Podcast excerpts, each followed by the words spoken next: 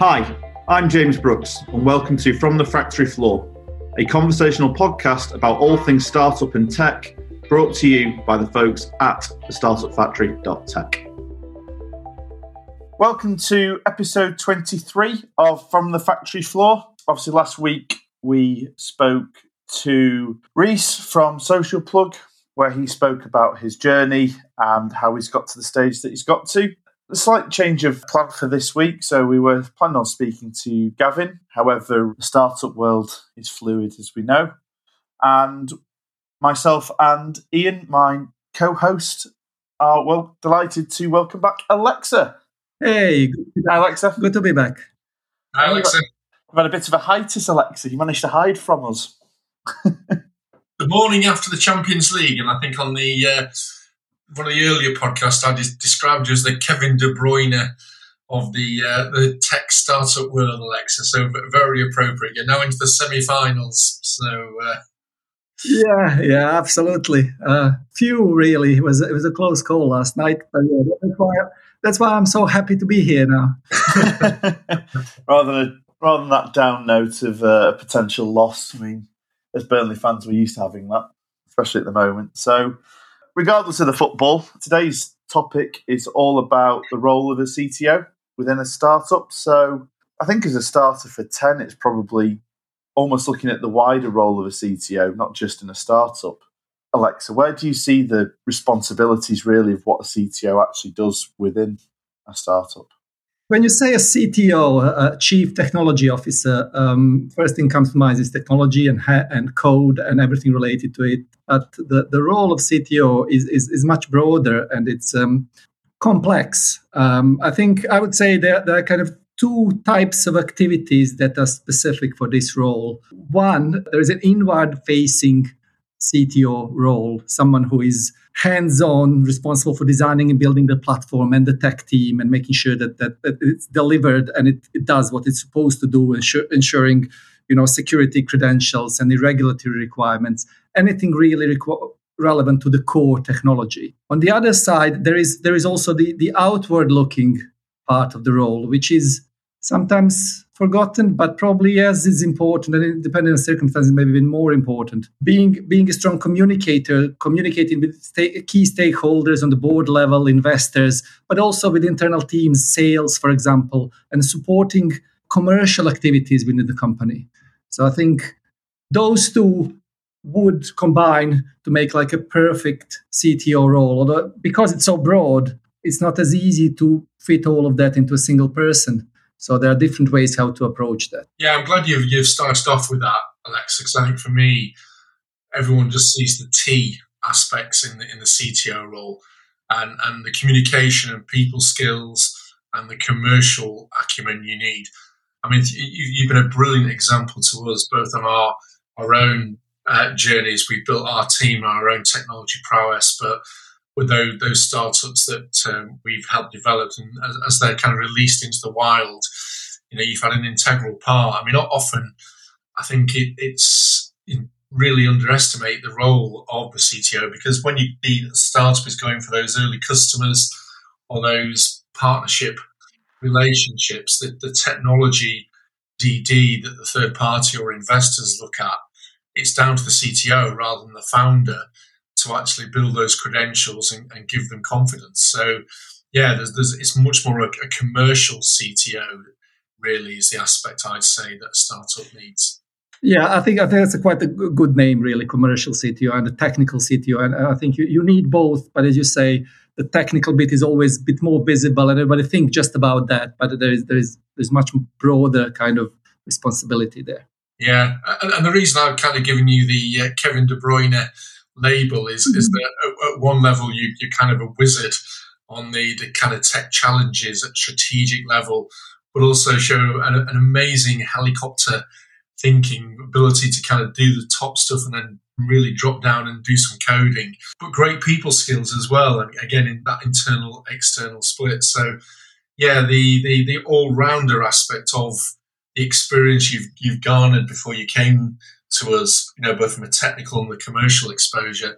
So I think when, when non-tech founders are looking for a CTO to join their team, don't just go with someone who's got great tech chops. What's their what's their people skills? What's their commercial skills? You know, th- those are really important attributes of what makes a good startup CTO.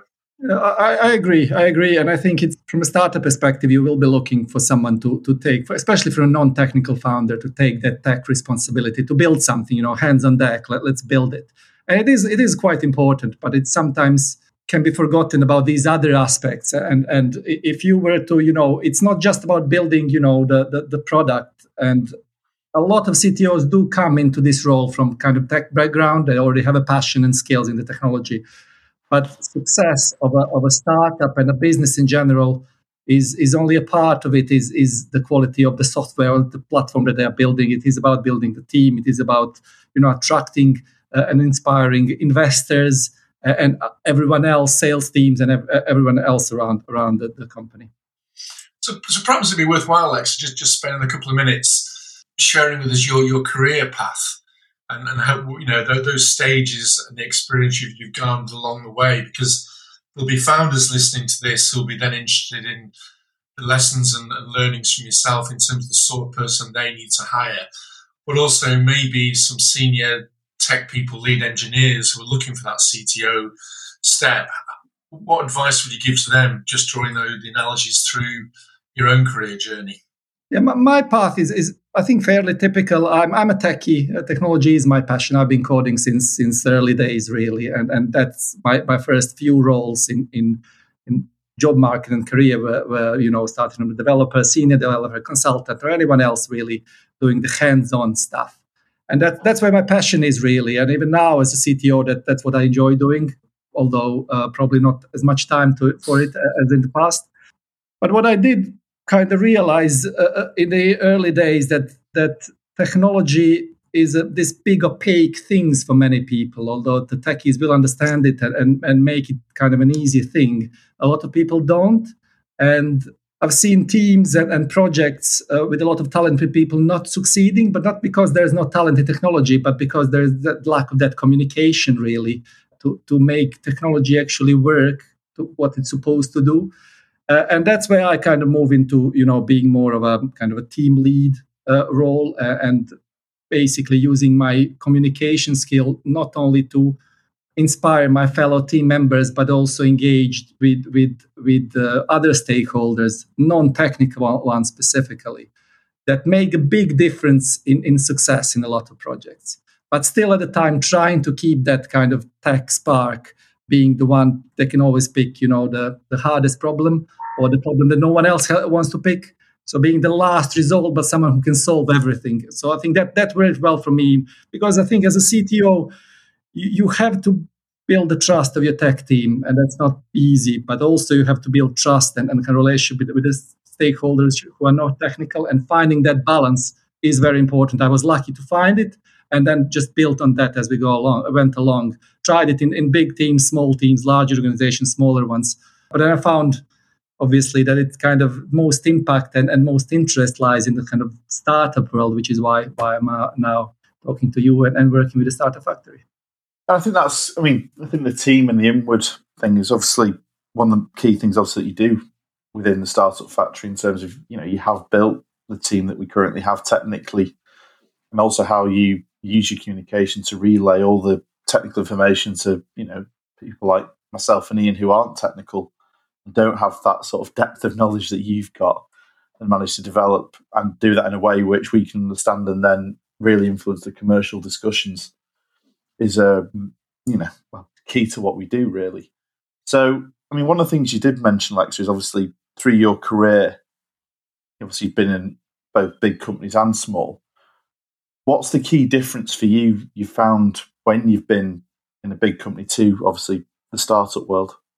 I think that the, the main difference is the, the level of responsibility and um, decision making that you have in a smaller company. In a big in a bigger company, in a bigger team, you're surrounded with people who, who are doing things that have the same goal as you. So you, you can share the decision making, you can share the you know the hiring process, you share the technical decisions on every level, you know, from from engineer to team lead to you know a, a, a program manager to, to CTO or a larger company. There is a sup- much bigger support on every level. I think in a startup world, you start small, isn't it? So it's it's founder and maybe as CTO, there's a lot of decisions to be made. There's things to be done hands-on. There's things to be done strategically. There, there are some things you need to do, maybe not in a perfect way, to move things forward, to be to realize how to approach technology, to find the right balance between the pace and speed uh, and delivery and the quality and you know everything else that com- comes with that, the team building. So I think that's the main difference. There is a lot more responsibility it's much more fun, I would say. It's it's much more challenging as well. So it's um it's an interesting ride. yeah, from a from a you know myself from a non-tech background, I, I think there's three three things that I've, I've observed, Alexa, that um, you've you've done. So I, I think you kind of unpack the founder's thinking and help share the vision from concept to reality. So you kind of paint the picture I think you make sure, secondly, that there's a strategic focus on where the tech needs to go, but also then uh, I've also noticed several times you kind of bring them back down to earth. You know, we don't need to be perfectionists at the moment. Let's let's just build something. Let's get it out there. So maintaining the the technical vision, but the, the pragmatic stuff of where we need to be in, in our startup journey. And then thirdly, I think aligning the business and technology goals. And that's, I think, one of the strongest things you do because you, your strong communication skills and your experience, you can see what the founders are trying to do, what the commercial opportunity is, and what the technical solution needs to be. But you kind of create that nice arbitrage on timing, where we need to spending our effort, where our focus needs to be. So I think those are the three things for me that, that you've brought and I think no, don't you know underestimate ultimately, as you've said, the, the responsibility. The assumption is that we will get to where we want to get to, and it'll work. And I think there's an, an, un, an unwritten assumption that the CTO kind of makes us, makes that happen. Yes, yeah, absolutely. I think you, you said a few things there that, that quite resonate quite quite well. I think you mentioned perfectionism, and I think not only in the technology CTO world, but in startups as well. That that's a very dangerous thing to, to have. I think uh, perfectionism for me can be just a, a mask for a bit of fear for fa- or failure and feedback really. And same goes in technology. I mean you have to find the right balance. You, you said it right there. I mean you have to have a vision. You know where you want to go but you won't get there in one or two steps. You probably make a hundred. So, so making sure that you make those first steps the right way is, is very important. And, and again, the decision making, I think that's another thing that a lot of CTOs sometimes struggle and, and, and feel that that's kind of, you know, overwhelming. You know, expect in tech company expectation is the CTO knows where we're going to be. Honestly, uh, we probably don't, but we have that kind of um, confidence in, in, in technology, in skills, in people that we will get there because all problems are solvable. That's my mantra. Everything can be solved. Uh, so, so that's why I, am not afraid to make a decision, even if it, if sometimes they're not perfect ones, because everybody makes mistakes, and, and you have to just embrace that. I think you, hopefully you two will agree from the entrepreneurship side of things that that's how you have to be thinking, and not be afraid of of, of making some big bold decisions.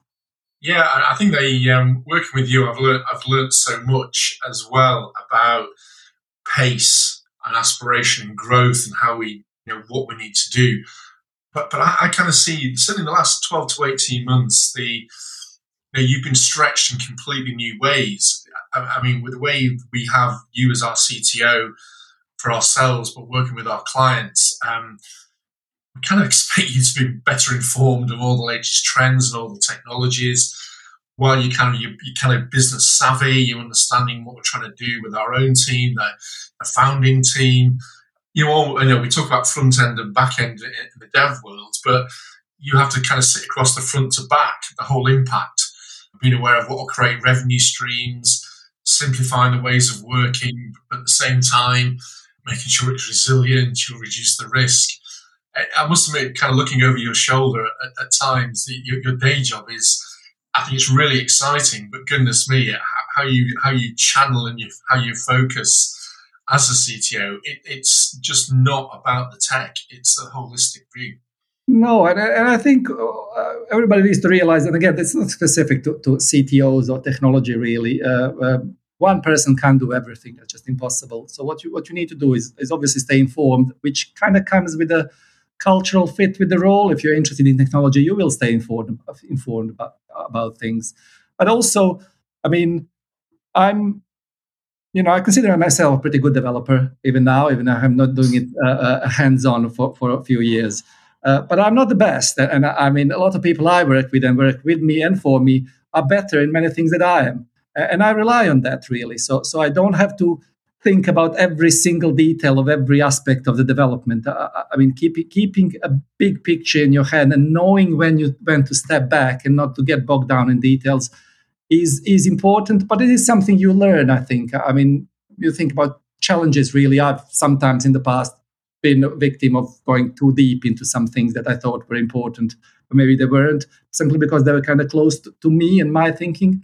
But what you just said there is is is, I guess, uh, it comes with experience. It comes with you know working with um, right-minded people and and the CTO as much as they mentor and support others in technology and how technology can can make a difference. They they also are mentored by people coming from a business side and learning learning that aspect of com- thinking commercially as well. Mm. And looking for me as well, I think you look at some of the um, the startups we have in our in our stable. I, I do think in the future the CTO becoming the CEO of some of these businesses would make sense because the it gets to a point where the business's technology is the product and that I think really needs that that clear focus. I mean, James, you've worked with all our kind of um, startup ventures. What, what what do you think about that? The, the, the CTO becoming the CEO in the future.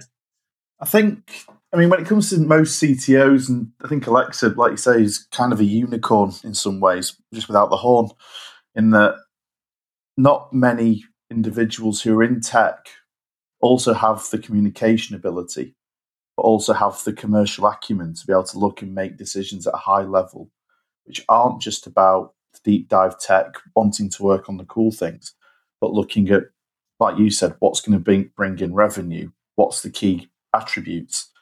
I think finding someone like Alexa who can do transition from that CTO technical role with the understanding of the technical product and that commercial is almost the perfect CEO but finding that one person to do that is often going to be one of the trickiest hiring conundrums that people have because it is such a complex role and having that huge skill set and the experience to know which way to go isn't something that that's is that common at least from sort of my experience of looking at most CTOs love the tech and that's kind of what they want to do. The commercial side is almost leave that to the commercial managers, leave that to the current CEO rather than necessarily going into that as well? Well, I mean, yeah, I wouldn't consider myself a perfect CTO in any in a shape or form, but I do agree with both of you that that if it is, you know, if the t- if the company is tech and the tech is the product, then there is a role for, for a CTO or someone with that those kind of skill to lead the company overall. I think why that can be a challenge is because a lot of CTOs are coming from that path of you know engineering growing up. So maybe that, that doesn't come naturally to them. Uh, but, but I think you, will also find a lot of people coming the other way, you know, being a CEO, but running a tech company, getting so much familiar with technology that they understand it much better. So I think it kind of it, it is a kind of a two way two way path really. So CTO becoming a CEO, but also CEO becoming a CTO as well mm. in a technology driven company. What what aspects of it do you not enjoy, Alexa? I mean, I think you're always so positive, um, enthusiastic. You kind of a good problem solver, good creativity, good innovation. What, are the aspects of the role that kind of are kind of? I've got to dig into that today. well, I think. I mean, I guess broadly than that, if you want to be in kind of leadership positions in any kind of work, you have to enjoy what you do. I mean, it can be a job. It can be, you know, it's nine o'clock. I have to go to the office. It has to have that mindset. May that that's kind of really important to me. So I think everything I do, I on purpose try to enjoy because if I weren't, I wouldn't do, be doing it, and that's that's kind of the main thing, the main driver for me go, going forward. But if I have to pick something, I think I'm still, you know, coming. I'm still a techie. I still come from technology, and I've probably rather stare at my screen and code all day than than talk to people all day. Um, I've come to peace to it with it, and I enjoy doing it. But obviously, sometimes you need to find an extra motivation for a long meeting or talking to people to people who maybe culturally are not kind of a good fit talking to you as well. So I think those things, you know, people aspects for me have been things I have had to learn and, and probably can find challenging occasionally. Yeah, yeah, no, it's good. I think it's, it's every everything's different. Every day is different. That's the, the attraction of, of kind of working in a startup. But I, I guess for me to summarize, I'd, I'd, you know, if you look at this, say, say there are four stages in a startup. What, what's the role of the CTO in those stages? So, in that first stage, when we're looking at the business idea, I think what the CTO does is kind of assess the technical feasibility.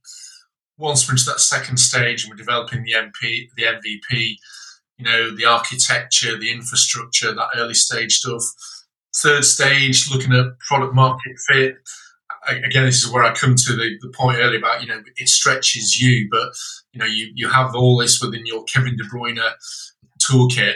You know, the reaching product market fit is then about infrastructure, security, building the, the team, the coding culture, and then even into growth where we're still hands on, hands in at that kind of fourth stage. You know, you're continuing to help develop the product vision, and ensuring the, the kind of competitive advantage is still there with the, the, the technology vision. So any any non-tech founders that, that kind of are, are, thinking of doing something, those for me are the four stages, and that's what the CTO brings. And you know, we'd be more than happy anyone listening to the podcast to come and have a chat with me and Alexa about the profile of a CTO, or or indeed the kind of CTO as a service that we provide. Yes, I think I think you very well summarized it there. I think what, what I would just maybe maybe just add is the CTO should be able to, to look deep into the tech, but also be able to explain it and discuss it in very simple terms. And, and it, it, it, that can be hard. And, and the, the, the, better you get at it, going deep, but also staying simple, is uh, means that you do a better, better job. I don't think there's anything more to add to on, on top of that. And I know we're getting towards the uh, final stage. So in our usual fashion, Alexa, if, if there was one piece of advice for someone who almost wanted to transition from their current role, whether that's tech or, well, mainly from the tech perspective, what would your one advice be to someone who wants to be a CTO and what they can expect? If, if you're coming from a tech perspective, and understand tech very well, the ability to talk about it in the simplest possible terms and be heard and understood is is a huge big big step for anyone trying to step up from that kind of technical role into a CTO role. How about you, Ian? What would your advice be? Someone who obviously has dealt more with CTOs than necessarily being one. I think because it's such a pivotal role at the day at day one and you know day seven hundred, it's about the person. It's it's you know about the person fit to you as a founder that are aligned to you, communication, personality, values, beliefs, cultural fit. I think it's, you know, you, you can make an assessment and, and, you know, get some help to understand their technical ability, but the, the, the, the CTO is going to be your right hand person, your go to person. Therefore, the relationship aspect of it is key to me. Find the right person day one, and you won't go wrong. Mm. I think I'd probably echo Alexa's sentiment of it's about the communication, the ability to communicate a very technical product to someone in the least technical way possible, both internally and externally, is just invaluable. So I think we're just about done, chaps. So I think Ian next week. I think we're joining Mr. Riemund in uh, talking about a divisive figure, talking about right people of uh, Mr. Musk.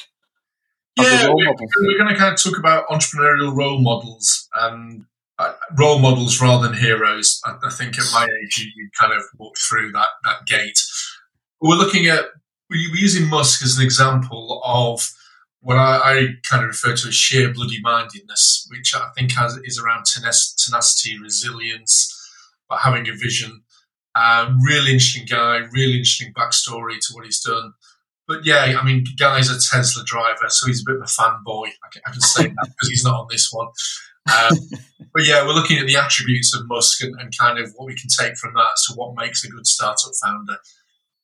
Well, as long as he doesn't bring his boring company flamethrower onto the uh, podcast, then I think we're all right. So, thank you very much for your time today, Alexa. So, if anyone wants to get in contact and potentially talk about CTO as a service or the role of a CTO, what's the best way they can get hold of you? I think just go to the, the startupfactory.tech website. There are all our contact details there. Just reach out and, and happy to have a chat. Cool. And thanks again, Ian. And thank you to everyone for listening. And we'll catch you on the next one. Thanks, yeah. chaps. Cheers, guys. Thanks, Bye. guys. I think that just about wrap things up here. If you have any thoughts or questions on anything we said today, get in touch, whether that be through our Twitter at RealTSF or email at hello at startupfactory.tech or feel free to drop in for a coffee and a chat. As ever, thanks for listening.